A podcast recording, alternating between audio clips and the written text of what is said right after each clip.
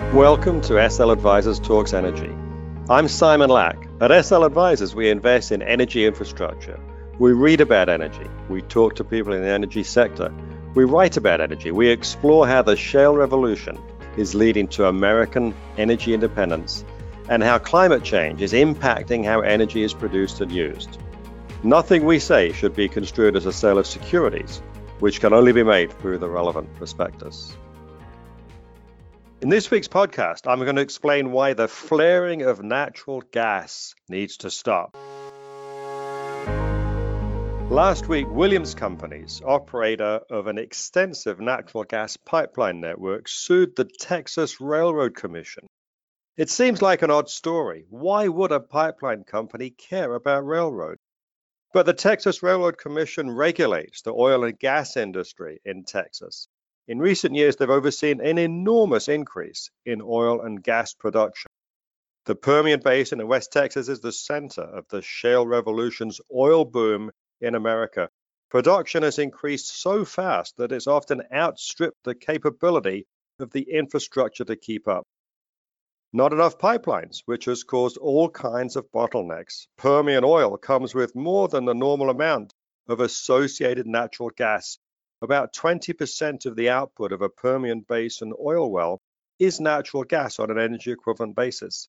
Gas is harder to handle than oil. If there's no pipeline, you can't just pour it into a truck or a rail car the way you can with crude oil. Natural gas needs processing to separate out the water and the other contaminants. It can be moved in special trucks designed to hold it in a compressed or even a liquid form, but this is expensive. And the problem is that natural gas is cheap. In fact, it's so cheap that at times it changes hands at a negative price. The Waha Hub, a delivery point in West Texas, has often traded natural gas at such a big discount to the Henry Hub price, which is the futures benchmark, that in effect, the price has been negative. For an oil man in the Permian Basin, natural gas is a nuisance. It's hard to handle and it's so abundant that you have to pay someone to take it off your hands. Because of this, oil wells in the Permian often flare the associated natural gas that comes out of the ground with the crude oil. The oil has value, the natural gas does not.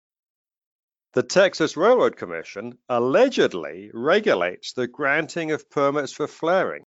I say allegedly because they always approve requests for flaring. 20,000 in the past five years, according to an article a few months ago in the Wall Street Journal.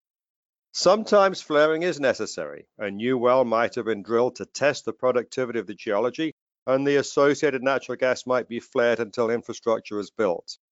Methane is a global greenhouse gas that contributes to global warming. Methane is natural gas. It's far more potent per molecule than carbon dioxide, although its effects dissipate more quickly.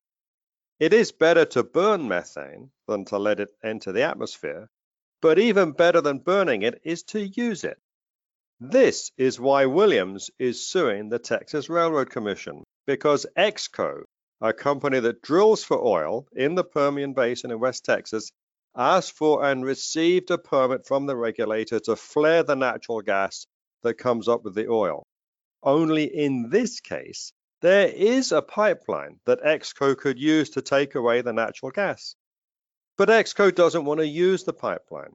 After they pay the pipeline tariff, they'll lose money. They just want to sell the oil. But this isn't what flaring permits are for. They're supposed to be issued when the pipeline infrastructure isn't there. They're supposed to be temporary. One of the three commissioners voting against the issuing permit voted for that reason. So the question is if the Railroad Commission is approving a flaring permit, even when there's a pipeline available to take away the natural gas, when would they ever reject a permit? They might as well stop approving permits individually altogether and just say every instance of flaring is legitimate because we can't think of a reason to turn one down. EXCO is abusing the use of flaring to wastefully dispose of a resource just because they don't like the price. If the oil is profitable, EXCO should have to spend the money to transport the natural gas to where it can be put to use. Or just don't drill for the oil.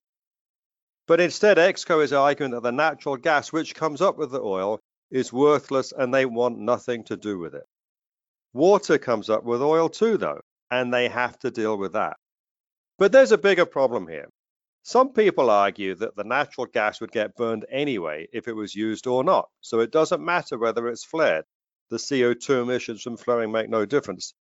This is a really stupid view to hold because obviously, if the natural gas was used to produce electricity or to heat homes, it would be part of the supply.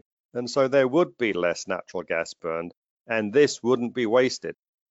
The huge opportunity of the shale revolution is for natural gas to displace coal. Natural gas is a big part of the solution to combat climate change. Once we get past high school dropout Greta, the Green New Deal, and the other loony left wing proposals, using more natural gas and less coal is a huge opportunity to make a big dent in CO2 emissions. What EXCO and the Texas Railroad Commission are doing is showing that they are completely tone deaf to the opportunity. They're just wasting a resource. They are behaving like the caricatures of the energy industry that receives so much criticism from environmental extremists. They are clueless.